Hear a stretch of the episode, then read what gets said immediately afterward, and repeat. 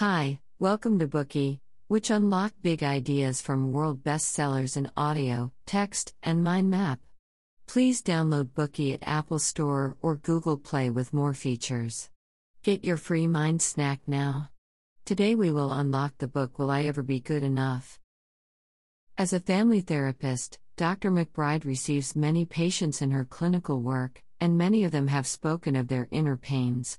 Upon investigating the origin of this pain, she found that most of it comes from the patient's mother. Through this, Dr. McBride also began to trace herself back to her own past life experiences and emotional states. She found that, like the patient sitting in front of her, she had been deeply bound by maternal love. At all times, wherever she was, whatever her position and achievements she achieved, there was always a harsh critic chattering in her mind and harshly denigrating her. It doesn't matter how hard you try, your body is falling apart, and you're a wimp. Or can't you see you're a loser? Or you should be ashamed of yourself. These vicious words were like a knife which plunged into McBride's heart countless times. In her later career in psychotherapy, she met many children who, no matter how hard they tried, always felt unworthy in the eyes of their mothers. She had one 62 year old patient named Susan, who had spent her life seeking her mother's approval but was disappointed all her life, ultimately dying in despair. She told her husband to carve her tombstone with she tried, she tried, she tried, she tried, and then she died. In fact, the relationship between mother and daughter is very complicated. The main reason for the situation mentioned above is that many girls did not receive genuine love from their mothers during their growth. Their mothers were always self centered, desired to control their children, and lacked affection for them, which later causes many psychological problems in their children's adult life. These mental problems include oversensitivity, indecisiveness, a general sense of insecurity, lack of self trust, inability to succeed in relationships, and so forth. How can a daughter recover from a narcissistic mother? This book will give you the answer. The relationship between mothers and her sons and daughters is complex and delicate, where girls are more likely to suffer the most. Therefore, this book is primarily about the mother daughter relationship. The author Karyl McBride, with a PhD in psychology, is an American licensed marriage and family therapist. She specializes in research on the effects of narcissistic parents on their children. She has extensive clinical experience in the fields of trauma, sexual abuse, domestic violence, divorce, step family therapy, and marital and family therapy. She's managed to help a lot of women get back in touch with themselves. This book is based on the author's own experiences of self healing and includes many clinical cases and research. McBride decided to repair her own relationship with her mother before mustering the energy to help those in need. The book contains details of many of the negative emotions involved in the mother daughter relationship. The purpose is not for us to blame our mothers, but to ask us to recognize the facts, understand what we are going through, and confront the problem before we can recover. Now, let's begin our healing journey. We'll highlight this book in three parts. Part 1 Characteristics and Types of Narcissistic Mothers. Part 2 How do narcissistic mothers affect their daughters? Part 3 Ways for Girls to Recover from Narcissistic Mothers. Let's think for a moment what is narcissism? Many would associate it with a well dressed, selfish person who only cares for themselves. Others may think of Narcissus from Greek mythology. Indeed, the term narcissism does come from the story of Narcissus. The handsome young man Narcissus was very popular with the public.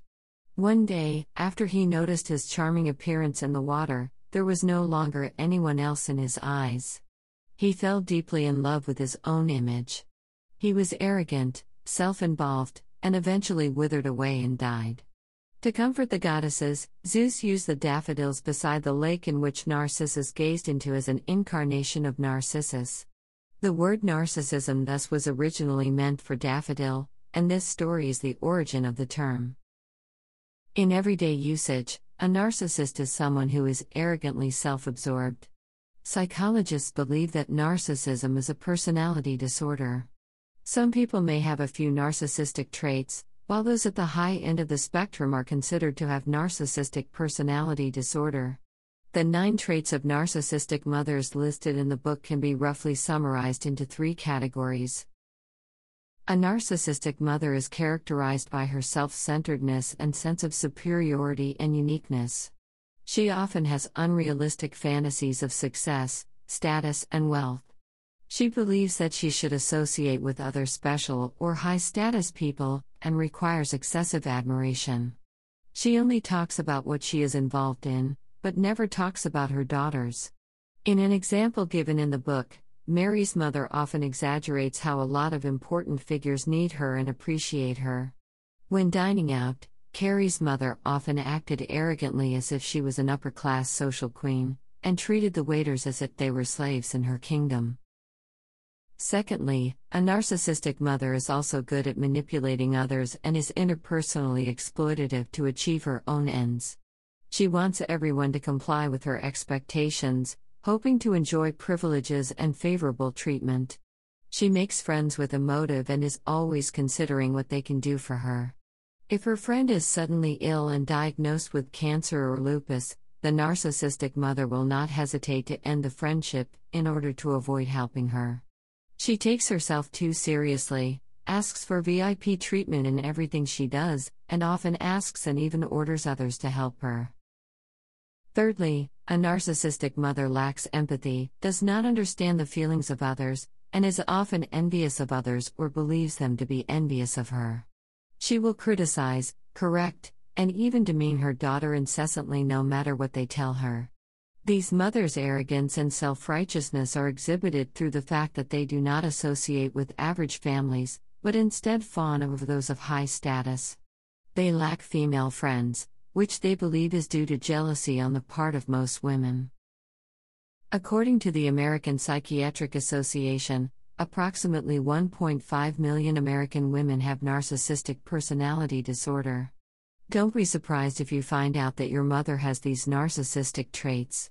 The following situation is quite common narcissistic mothers are too self absorbed, so their most common characteristic is jealousy.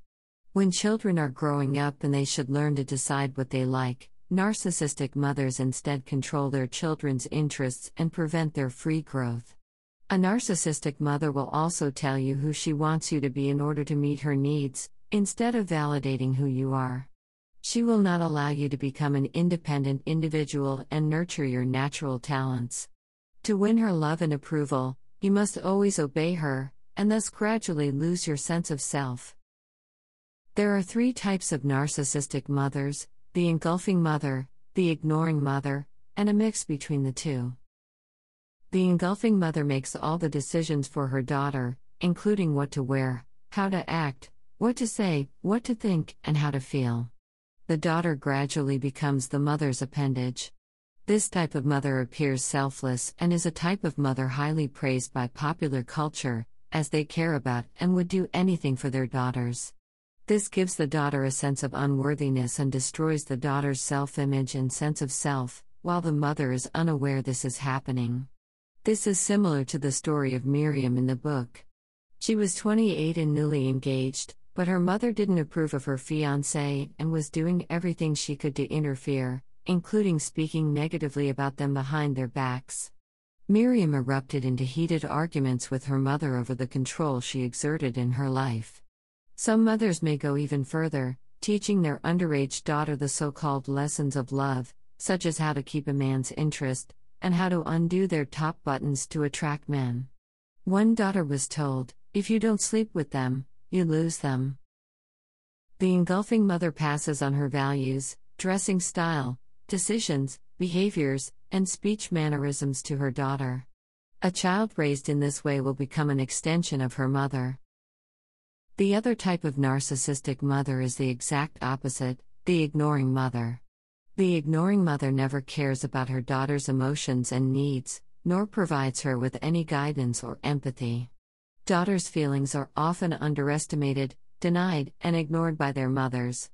When they cannot get emotional support from their mothers, they may find another adult who can provide some guidance. In most cases, these are relatives and teachers. As in the experience of one girl in the book, when she needed personal items, she asked her sister or teacher. She asked her teacher for help with menstruation and related hygiene care. If a girl is fortunate, she may find another adult who can help her. But some girls are not that lucky. Though these girls live in a home with a mom and dad, they endure a feeling of loneliness as if they were in a family with a single or no parent. Madeline is an adorable 10 year old girl. She takes care of herself most of the time. She longs for a family meal where the whole family is sitting around a table and eating together.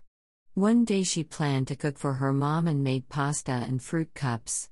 When Madeline set two plates at the table and announced that dinner was ready, her mother said she was on a diet and not hungry.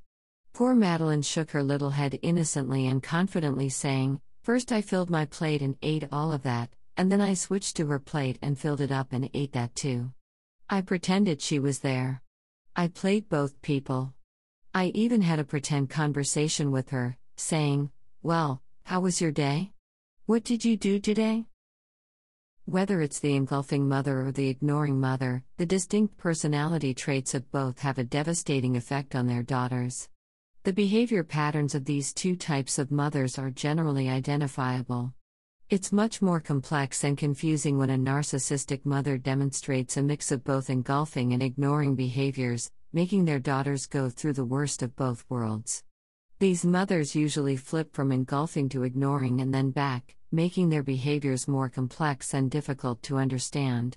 Sometimes, if the mother has two daughters, she may exhibit an engulfing behavior with one and an ignoring behavior with the other. This is how the author was treated as a child. She was the older sister, and her mother always sent her the message that she had to handle things independently. Her mother pressured her to grow up quickly so that she could take care of her and help with the rest of the family. When she asked her mother for help, she would be rejected mercilessly. However, her mother gave her sister the message that she could not handle anything without her intervention. Her mother would always do things for her sister as if she is the only child. With so much being said, perhaps you've noticed similarities in your own mother daughter relationship. From what we've gone over, it seems that narcissistic mothers only cause harm to their daughters. However, what about the situation of boys?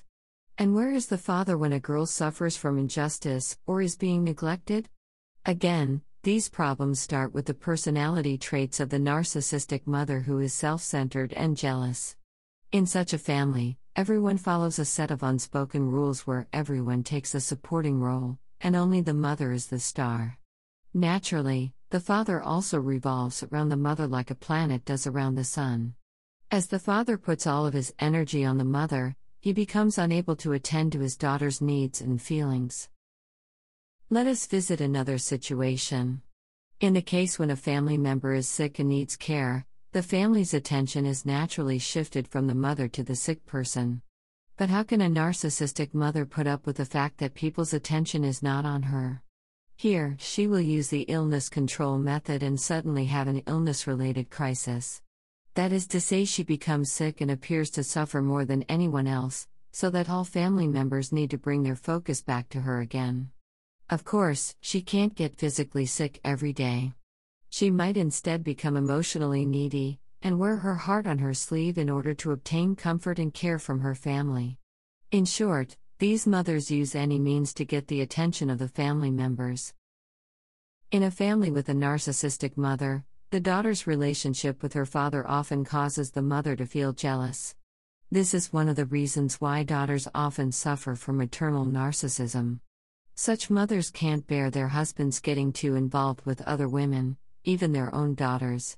The main object of a mother's jealousy thus becomes her daughter, a problem that does not arise with her son. At home, almost every narcissistic mother has expressed to her daughter that boys are more favored than girls. For many, the position of boys and girls has always been an imbalanced one in the family. Even so, sons are also subordinate to their mothers, and all the boys in the family must revolve around their narcissistic mother. An exception to this can occur when the son gets married and a daughter in law arrives who arouses the mother's jealousy. In the mother's eyes, the daughter in law is her competitor who takes away her son's attention. It can thus be seen that the traits of narcissistic mothers and the difference between males and females are a significant cause of the complex and delicate mother daughter relationship. Well, that's all about the first part. We talked about the personality traits of narcissistic mothers, who are self centered and always believe they are unique. Furthermore, they feel privileged and are used to taking advantage of others to achieve their goals. Finally, narcissistic mothers also lack empathy, are jealous, and do not understand others' feelings. There are three types of narcissistic mothers the engulfing mother, the ignoring mother, and a mix of both the engulfing and ignoring mother. They are either over involved or indifferent to their daughters, or they treat their two daughters differently. In short, they have a tremendous negative impact on their daughter's physical and mental health. In a family with a narcissistic mother, the father, brothers, and sisters all revolve around the mother.